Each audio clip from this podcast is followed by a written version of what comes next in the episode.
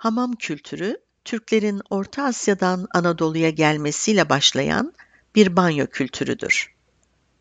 Hamam kelimesi Arapçada ısınmak anlamına gelir ve bu kelime Türkler tarafından benimsenmiştir.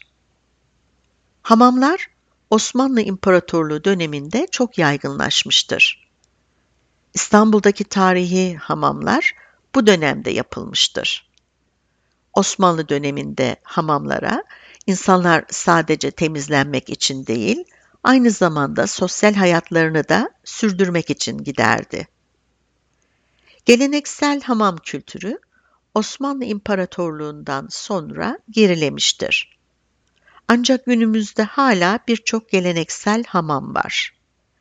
Türkiye'de en ünlü hamamlar arasında İstanbul'daki Ayasofya Hürrem Sultan Hamamı, Konya'daki İnce Minareli Medrese Hamamı ve Bursa'daki Eski Kaplıca Hamamı bulunmaktadır. Geleneksel hamamlarda kadın ve erkek için ayrı bölümler vardır. Hamamın ana bölümünde insanlar yıkanmadan önce hazırlanır. Burada dolaplar, havlular ve farklı sıcaklıktaki taş platformlar vardır. Sıcaklık farkı insanların vücudundaki toksinlerin atılmasına yardımcı olur. Sıcaklık genellikle ılık, sıcak ve çok sıcak olarak üçe ayrılır.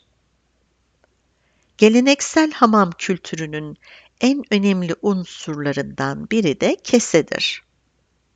Kese, ciltteki ölü hücrelerin atılması için yapılan bir çeşit peeling işlemidir.